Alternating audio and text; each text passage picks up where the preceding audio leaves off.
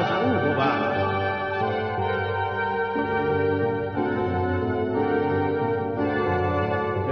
در پیچیده در آخر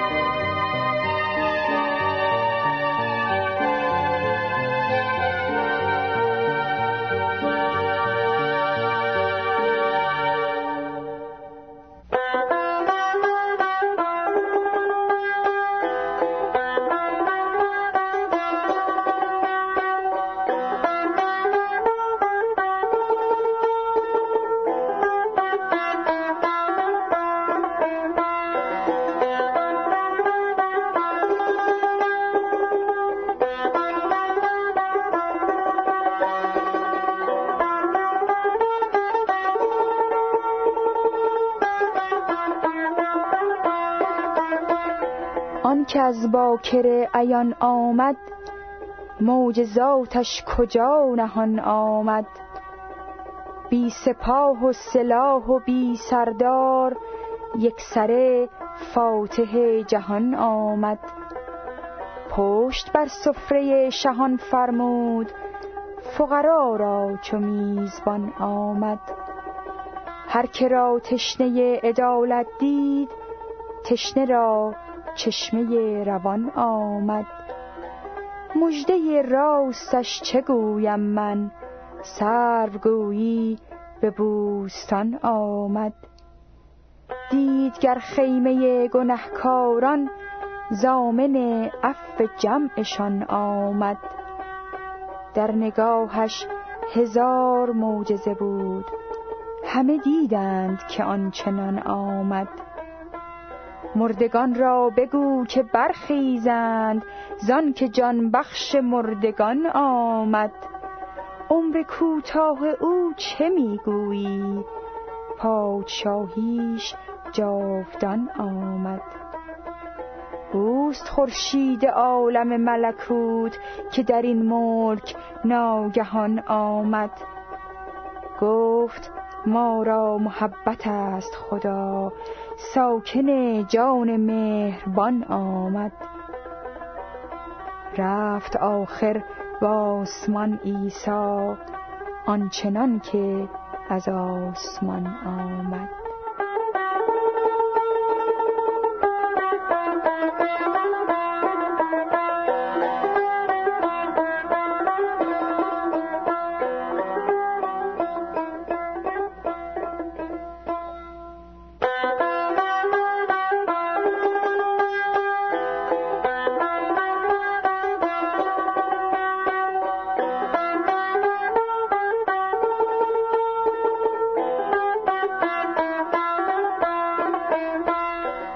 دوستان عزیز عید میلاد عیسی مسیح را به همه شما تبریک می‌گوییم. از درگاه خدای متعال خواهانیم که برکات تولد پرشکوه مسیح وجود عزیز شما را پر از شادی و سعادت واقعی بسازد. به که همه ما در سال روز این رویداد مبارک همراه میلیون ها انسان دیگر در سراسر دنیا به مفهوم و پیامی که تولد مسیح در بر دارد بیاندیشیم و زندگی خود را با آن همسو و سازگار کنیم. بله به مفهوم و پیام تولد مسیح اشاره کردیم. البته تولد مسیح می تواند پیام های مختلف از دیدگاه های گوناگون داشته باشد. اما در برنامه امروز می خواهیم درباره یکی از این پیام ها به تفکر بنشینیم. همه ما ایمان داریم که عیسی مسیح انسانی عادی مانند انسانهای دیگر نبود. منظورمان این نیست که او از نقطه نظر انسانی از سایر انسانها بالاتر بود و یا در ردیف انبیا و پیامبران قرار داشت. ما ایمان داریم که او برتر از تمام این رد بندی های انسانی است. او وجودی است الهی. او از وجود خداست. در اصطلاح انجیل او پسر یگانه خداست. او همیشه از ازل وجود داشته است.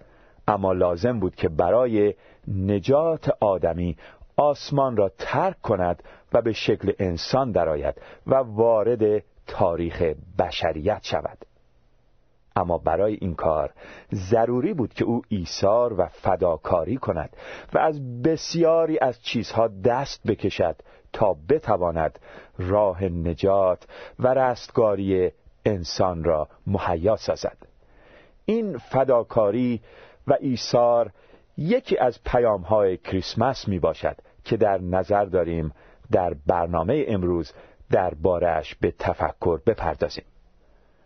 برای آنکه پیام این ایثار را بهتر درک کنیم بجاست که به بخشی از کتاب مقدس عهد جدید مراجعه کنیم که نوشته پولس رسول برگزیده مسیح است.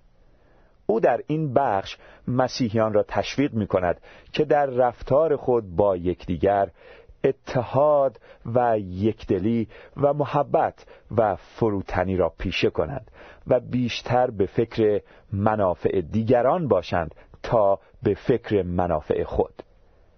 اجازه بدهید این بخش را که در رساله پولس به مسیحیان فیلیپی فصل دوم آیات یک تا یازده آمده به شما ارائه دهیم. میفرماید آیا در اتحاد با مسیح دلگرم هستید؟ آیا محبت محرک اصلی زندگی شماست؟ آیا با روح القدس مصاحبت دارید؟ و آیا احساس مهر و شفقت در بین شما وجود دارد. پس تقاضا می کنم خوشی مرا به کمال رسانید و با هم توافق فکری محبت دو جانبه و هدف مشترک داشته باشید.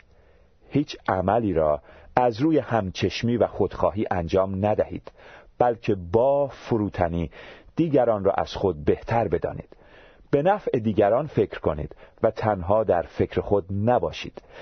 طرز تفکر شما درباره زندگی باید مانند طرز تفکر مسیح عیسی باشد. اگرچه او از ازل دارای الوهیت بود ولی این را قنیمت نشمرد که برابری با خدا را به هر قیمتی حفظ کند بلکه خود را از تمام مزایای آن محروم نموده به صورت یک غلام درآمد و شبیه انسان شد.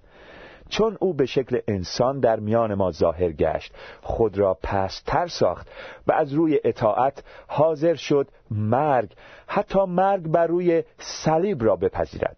از این جهت خدا او را بسیار سرفراز نمود. و نامی را که ما فوق جمیع ها است به او عطا فرمود. تا اینکه همه موجودات در آسمان و روی زمین و زیر زمین با شنیدن نام عیسی به زانو درآیند و همه برای جلال خدای پدر با زبان خود اعتراف کنند که عیسی مسیح خداوند است. همانطور که توجه کردید پولس در جملات اول این بخش مسیحیان شهر فیلیپی یعنی یکی از شهرهای یونان امروز را تشویق می کند تا نسبت به یکدیگر مهربان باشند شفقت داشته باشند یک دل و متحد باشند و به منافع دیگران بیش از منافع خود فکر کنند. پولس برای آنکه ایشان را به سوی این خسائل و خصوصیات والا هدایت کند. از ایشان می‌خواهد تا ابتدا طرز فکر خود را اصلاح کند. میفرماید که ایشان باید همان طرز تفکری را پیشه خود سازند که مسیح داشت. اما برای مسیحیان شهر فیلیپی این سوال پیش می آمد که مسیح چه نوع طرز تفکری داشت. طرز تفکر مسیح چگونه بود؟ پولس برای آنکه طرز تفکر مسیح را برای ایشان توضیح دهد حقایقی را درباره او بیان می دارد حقایقی که مربوط می شود به اینکه او چگونه آسمان را ترک گفت و انسان شد و جانش را برای ما فدا کرد. بیایید تعلیم پولس رسول را در این زمینه کمی دقیق تر بررسی کنیم. پولس ابتدا می‌فرماید که مسیح از ازل دارای الوهیت بود. بله این یک حقیقت بسیار عمیق و اساسی مسیحیت می باشد عیسی مسیح از ازل یعنی در گذشته ابدی در وجود خدا بوده است. او از همان ذات خداست و با خدا همزاد است. اما پولس جمله خود را ادامه داده می‌فرماید ولی این را غنیمت نشمرد که برابری با خدا را به هر قیمتی حفظ کند بلکه خود را از تمام مزایای آن محروم نموده به صورت یک غلام درآمد و شبیه انسان شد. یعنی اینکه مسیح حاضر شد برای نجات انسان خود را از تمام مزایای بودن در آسمان و زیستن در کنار خدا محروم کند. به صورت یک انسان درآید و مانند یک انسان در محدودیت های مختلف زندگی کند. او با اینکه همزات پدر خود یعنی خدا بود و از وجود خدا بود جلال و شکوه الهی خود را کنار گذاشت و انسان گردید و مانند یک انسان عادی زندگی کرد.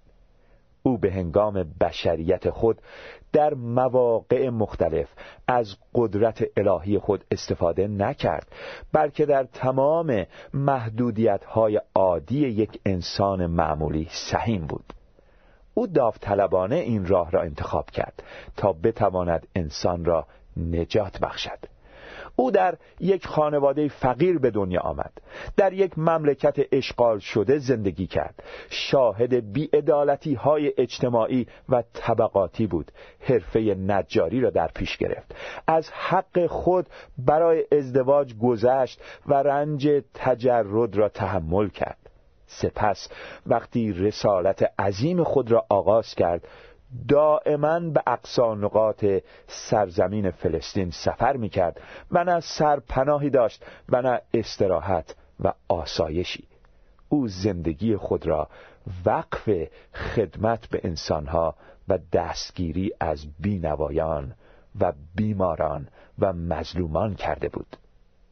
اما پولس رسول سخن خود را ادامه داده. در خصوص ایثار و فداکاری مسیح می‌فرماید چون او به شکل انسان در میان ما ظاهر گشت خود را پستر ساخت و از روی اطاعت حاضر شد مرگ حتی مرگ بر روی صلیب را بپذیرد.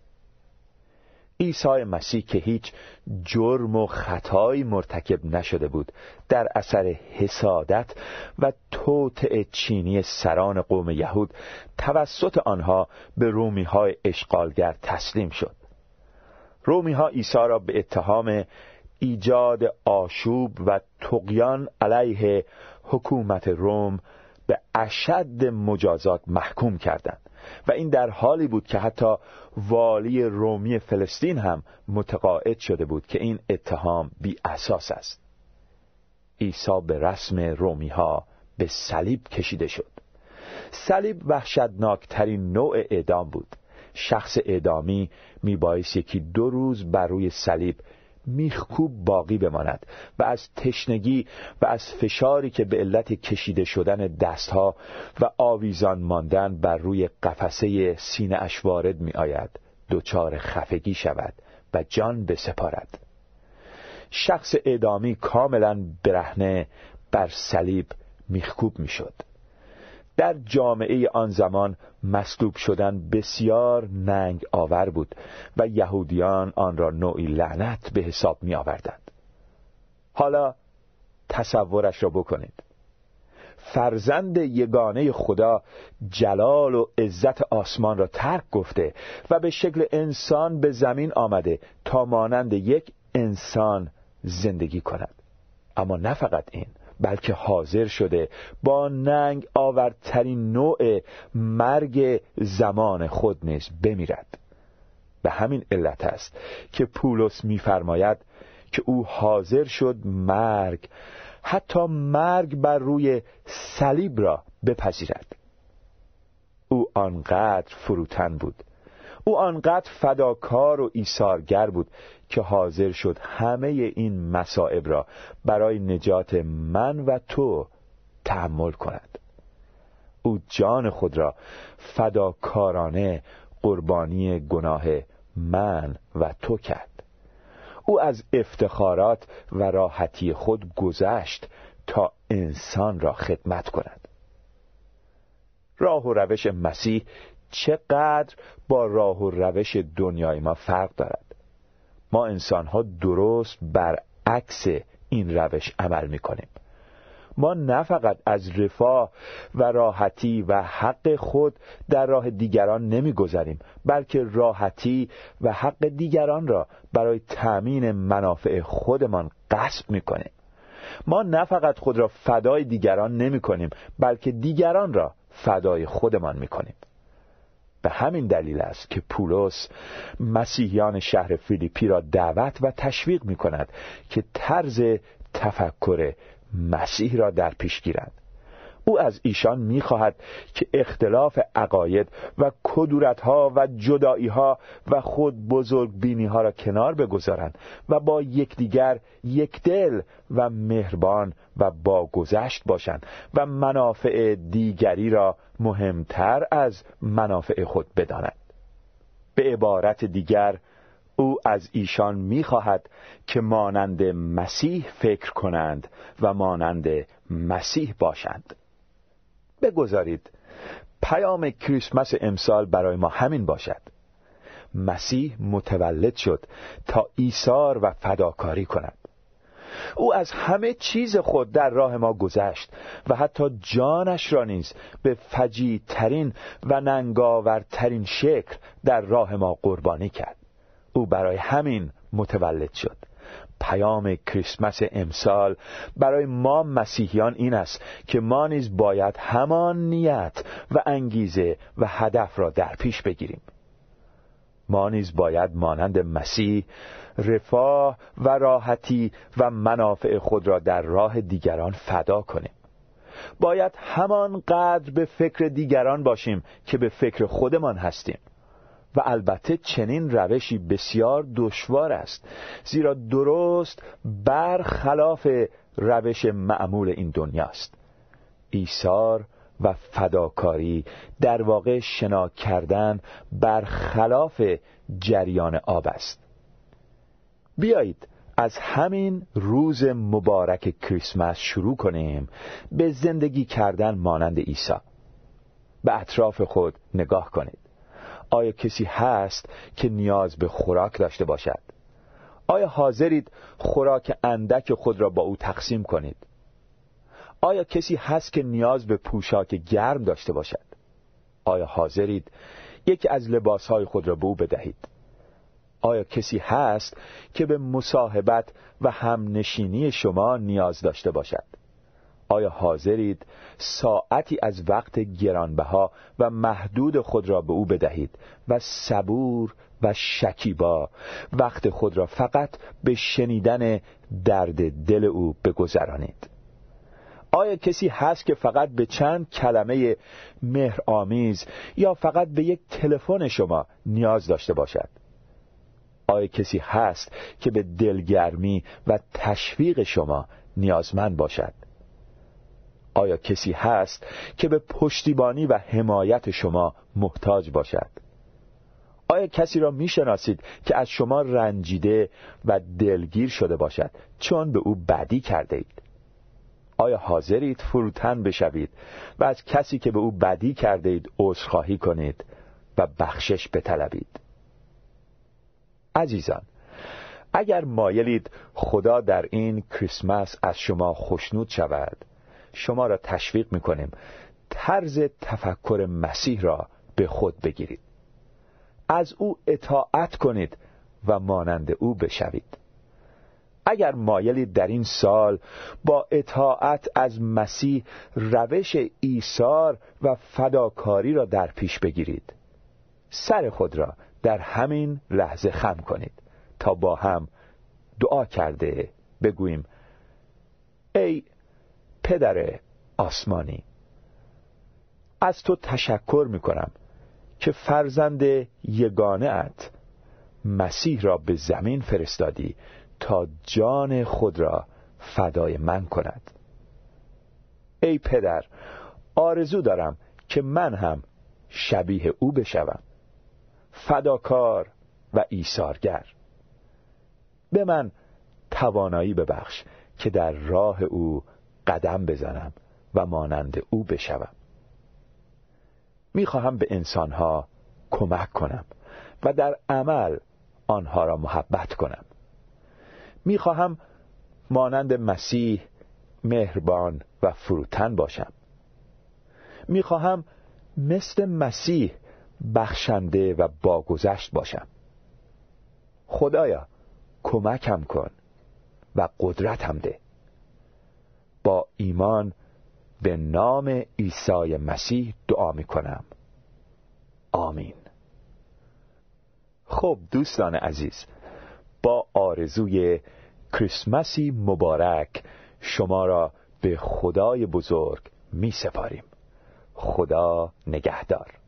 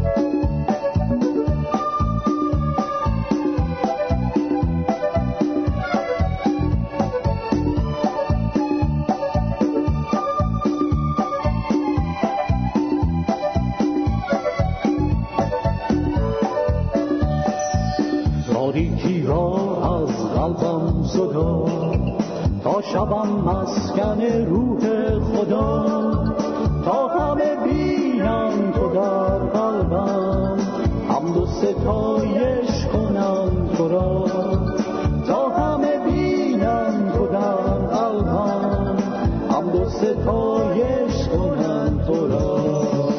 بار دیگر تولدت عیسی موجد شادی و وجد ما.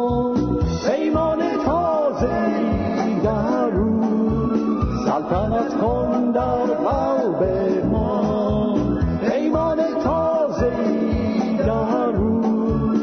Altana con